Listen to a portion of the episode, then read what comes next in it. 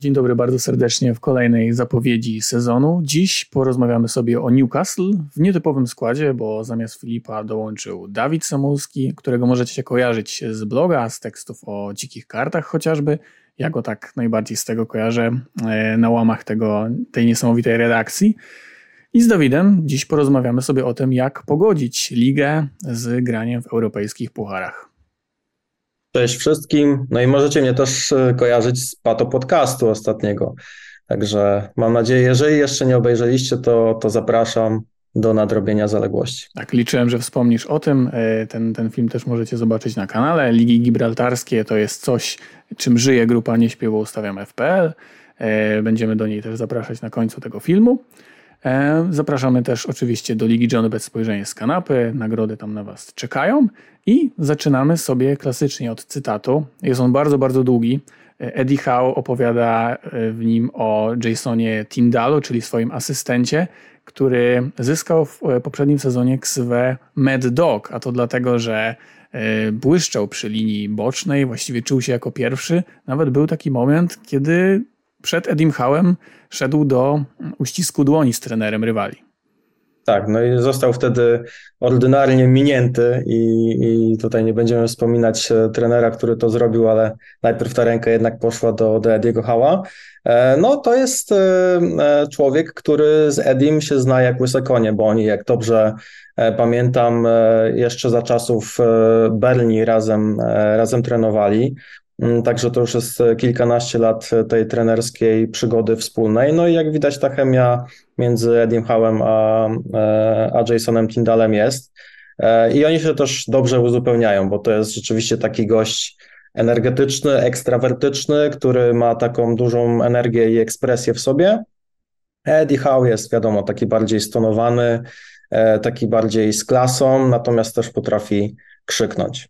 Tak, Jason Tyndall też był na swoim, bo e, pracował jako pierwszy trener, chociażby w Middlesbrough, ale wrócił do Hała. No i trzeba przyznać, że ten duet działa całkiem nieźle. Jeśli chodzi o szalenie istotny fakt, to musimy Wam powiedzieć, że byliśmy w najsłynniejszym pubie pod stadionem Newcastle, The Strawberry, założonym w 1955 roku.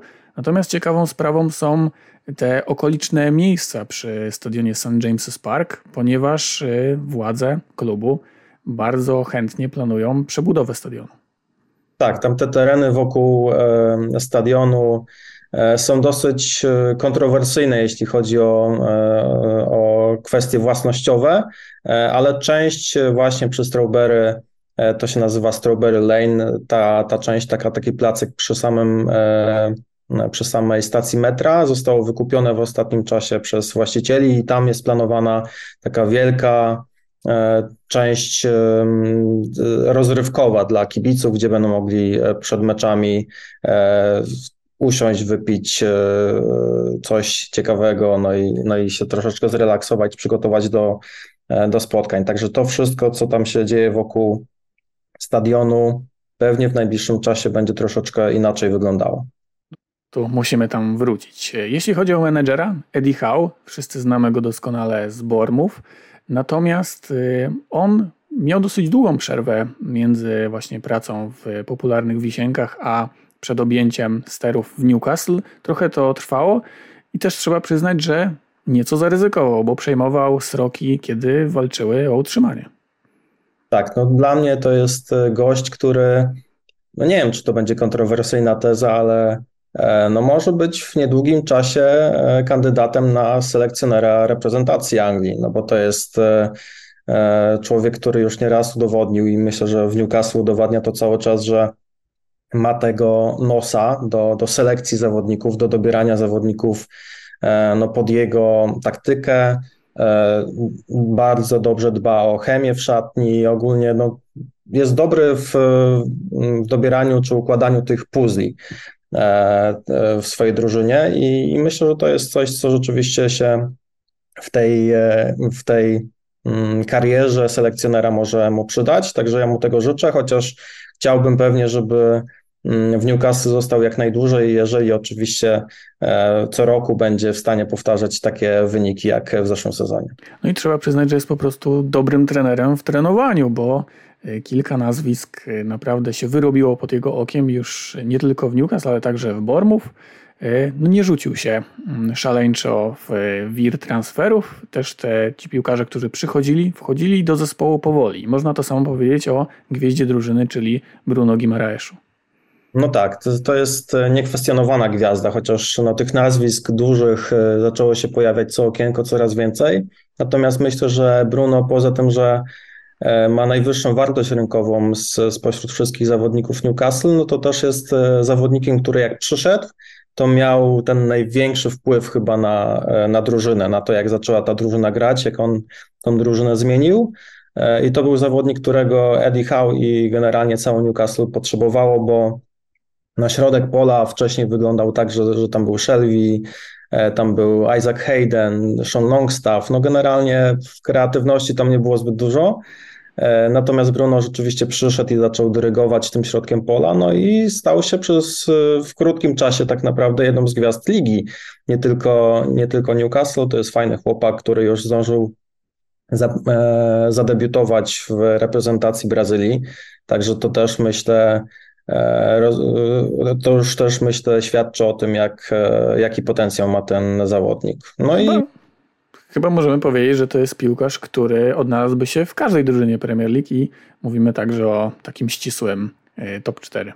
Tak, no były nawet zapytania chyba w, w zeszłym sezonie, czy, czy nawet, nawet zimą od Barcelony, od Realu, gdzieś tam były jakieś takie mm, zapędy po, po, po Bruno Gimaraesza, natomiast e, ostatecznie Bruno zostaje w Newcastle, teraz jest e, czas na podpisanie nowego kontraktu, z tego co wiem to już są ostatnie tam detale e, dopracowywane, także myślę, że niedługo będzie oficjalne ogłoszenie nowego kontraktu. Tak, niedługo będzie też, czy już było oficjalne ogłoszenie Valentino Livramento w Newcastle, bo o tych transferach sobie teraz powiedzmy. Sandro Tonali zarzucają mu wszyscy, że się w, na północy Anglii nie uśmiecha. Harvey Barnes wręcz przeciwnie, bo w ostatnim sparingu dwa gole mm, w meczu z Villarrealem. Tak, no Tino Livramento już był w weekend na trybunach St. James's Park E, widziany, także z tego co wiem, to już jest e, albo po testach medycznych, albo tuż przed, albo w trakcie. Natomiast to już jest e, sprawa na finiszu. No jeśli chodzi o transfery, no to, to są takie transfery dosyć pragmatyczne ze strony Ediego Hała. Myślę, że Tonali no to jest takie uzupełnienie Bruno Guimaraesza i, i taki upgrade Shona Longstaffa, tak? Gość, który będzie będzie grał tą pozycję taką box to box i on jest e, też zawodnikiem, który potrafi i zagrać dobrze w defensywie, ale też przede wszystkim e, zagrać dobrą wrzutkę, jakąś piłkę prostopadłą, nieźle wykończyć akcję, także no ma trochę tych rzeczy, których nie ma chociażby Sean Longstaff. Natomiast Harvey Barnes jest no, następcą czy zastępcą Alana Sam Maximena, który Ostatecznie przeszedł do klubu z Arabii Saudyjskiej, no i też jest takim, taką przeciwwagą dla, e, dla SMA, no bo to jest e, mm, chłopak, który za bardzo nie drebluje, natomiast e, jakimś cudem znajduje się w polu karnym i strzela te bramki. Myślę, że, że każdy, jak na koniec sezonu w, w zeszłym roku spojrzał na klasyfikację strzelców i zobaczył, że Harvey Barnes ma 13 bramek, no to był w szoku. Ja, ja w sumie też. E, no i takiego zawodnika na tym skrzydle Eddie Howe potrzebuje, bo Alan Sam Maximen tam tych bramek zbyt dużo nie strzelał, asyst też nie dokładał zbyt dużo, jego zdrowie też pozostawiało wiele do życzenia. Na no Harvey Barnes e, no miał co prawda w zeszłym sezonie jakąś e, kontuzję, natomiast to raczej jest zawodnik, który mm, dużo meczów w sezonie nie opuszcza a regularnie strzela, regularnie też dokłada asysty, także myślę, że te, te punkty to jest coś, co, e, co tutaj będzie bardzo istotne. Tak, myślę, że to najlepszy komplement, jaki mógł usłyszeć Sean, Sean Longstaff, że jego upgrade'em jest ktoś za 70 milionów. Co do Valentino Livramento, to jest też bardzo ciekawe, czy on będzie zmiennikiem Trippiera tylko, czy może też będzie grał na lewej obronie. Jeśli chodzi o preseason, e, wiele, naprawdę wiele tych spotkań. Co do dwóch ostatnich możemy powiedzieć, że one odbywały się dzień po dniu, i trudno powiedzieć, który skład był który. Nie, nie mieliśmy takiego jasnego podziału na pierwszą jedenastkę i drugą. E, te składy się mieszały, natomiast gwiazdą pre-sezonu był zdecydowanie Elliot Anderson, o którym sobie e, powiemy za chwilę. Jeszcze zanim o nim, to słaby punkt. I przepraszam Jacoba Murphy'ego, że to jego twarz ma ta grafika. No, to jest e, piłkarz, który strzelił dwie bramki Tottenhamowi w tym pamiętnym meczu 6 I to jaką jedną? No dokładnie, także e, to chyba trochę pokazuje, e, jaki to jest mit tej krótkiej ławki, no bo rzeczywiście te nazwiska na ławce może nie imponują, ale myślę, że są całkiem niezłym uzupełnieniem i nawet taki, takie wejście Jacoba Murphy'ego z ławki wcale nie jest osłabieniem. E, I poza tym, no myślę, że też w stosunku do poprzedniego sezonu e, jednak ta, ta kadra troszeczkę się poszerzyła, jeśli chodzi o jakość. Odszedł tak naprawdę tylko Alansa Maximena. Przyszło no na razie trzech zawodników, e, czyli Barnes, Tonali i, Livramento. Natomiast też jest cała grupa młodych piłkarzy, które, którzy już pukają bardzo mocno do, do pierwszego składu. O tym za chwilkę sobie pewnie będziemy mówić. Tak, już oddaję Ci głos, bo Elliot Anderson oczywiście jest też bardzo popularną opcją w fantazy aktualnie, jako takie uzupełnienie składu, natomiast nie tylko on błyszczał w presezonie. Tak, no Elliot Anderson cztery bramki, dwie asysty w presezonie, bardzo fajnie wyglądał i no bardzo dużo też grał, także tych minut e, złapał. To nie było tak, że, że wchodził tylko gdzieś tam i grał ogony. E, w zeszłym sezonie też już e, tych, tych meczów i tych minut w Premier League trochę rozegrał. Natomiast pojawiło się też kilku innych zawodników i jest chociażby Louis Miley, którego jestem wielkim fanem. To jest 17-latek, który niedawno podpisał ten e, profesjonalny kontrakt z klubem. E, no i on też już ten debiut e, za sobą ma w Premier League, bo wystąpił w ostatnim meczu zeszłego sezonu w, z Chelsea. Strzelił nawet w poprzeczkę, także potencjał ma. To jest gość, który gra gdzieś tam na ósemce. Jest też obrońca Alex Murphy, nie mylić z Jacobem i to z tego co wiem nie jest chyba żadna rodzina i to jest lewonożny obrońca, który też wydaje się, że zbiera dobre recenzje po, e, zbiera dobre recenzje w sparingach i powinien te swoje minuty w przyszłym sezonie łapać. Tak, to myślę, że to jest ważne dla kibiców Newcastle, żeby nie tylko jakieś nowe nazwiska e, dopływały do zespołu. Wracamy do fantazy. I Newcastle ma bardzo trudny kalendarz na początku sezonu, więc ten wybór jest troszkę ograniczony. Oni są, można powiedzieć, że poza radarem. Natomiast Sven Botman wyceniony zaledwie za, na 4,5, a przecież Newcastle było jedną z lepszych defensyw ubiegłego sezonu. No i pytanie, czy zaczynać z nim, czy może się delikatnie wstrzymać?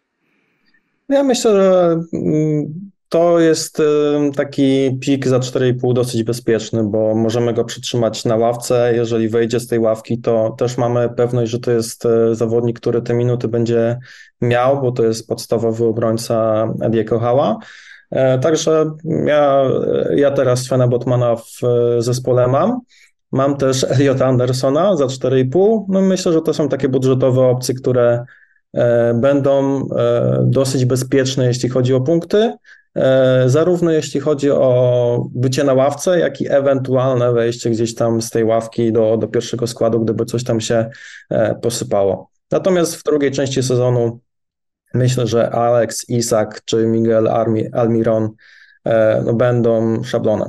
No, albo Harvey Barnes 6,5 to też przecież jest całkiem spoko kwota. No i przewidywania, to są bardziej Twoje przewidywania. Raczej powtórzenie awansu do Ligi Mistrzów byłoby wielkim sukcesem. No i pytanie też, jak zaopatrujesz się na Newcastle w Lidze Mistrzów, bo będą co prawda losowani z czwartego koszyka, ale St. James's Park dawno Europy nie widziało, więc jest wygłodniałe zwycięstwo. Tak, no ja myślę, że to, to przejść e, powinno być do osiągnięcia w tym sezonie e, w Premier League. E, czy będzie Liga Mistrzów? Na pewno będzie walka o Ligę Mistrzów, bo, bo trudno by było po osiągnięciu w Ligi Mistrzów w tym sezonie nagle powiedzieć, że no gramy teraz o Ligę Konferencji Europy i, i to nam wystarczy, ale myślę, że tak, taki plan minimum to jest ta Liga Europy. Natomiast jeśli chodzi o tą Ligę Mistrzów w tym sezonie, w no ja nie chcę się jakoś tak e, oszukiwać, że tutaj Newcastle nie dość, że z czwartego e, koszyka będzie losowano, czyli raczej będzie miał dosyć trudnych rywali, no to jeszcze jest tutaj ten brak doświadczenia w, na europejskich arenach, zarówno jeśli chodzi o Ediego Hała, jak i pozostałych piłkarzy, tam tak, praktycznie poza Trippierem, no to nikt gdzieś tam w Europie nie pograł na jakimś wysokim poziomie. E, no także no fajnie by było, żeby z tej Ligi Mistrzów udało się gdzieś tam chociaż do tej Ligi Europy, e, czyli z trzeciego miejsca e, po grupie awansować. Natomiast jeżeli będzie wyjście z grupy, to będzie na pewno duży, duży sukces. Tak, mówiliśmy o tym często, że drugi sezon jest najtrudniejszy dla Beniaminków. Nie wiem, czy można tak nazwać Newcastle na salonach jako, jako kogoś nowego. E, mamy nadzieję, że film o Newcastle Wam się podobał. Kciuki dla Dawida, kibica tego zespołu.